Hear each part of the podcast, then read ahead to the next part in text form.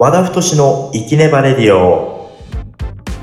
この番組では人一倍失敗を繰り返す男27歳男性和田太の失敗経験談だったり失敗改善策を思いっきり語り尽くす自己満な番組となっております。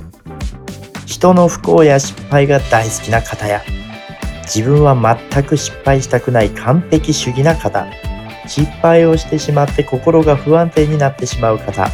そういった方々におすすめな番組となっております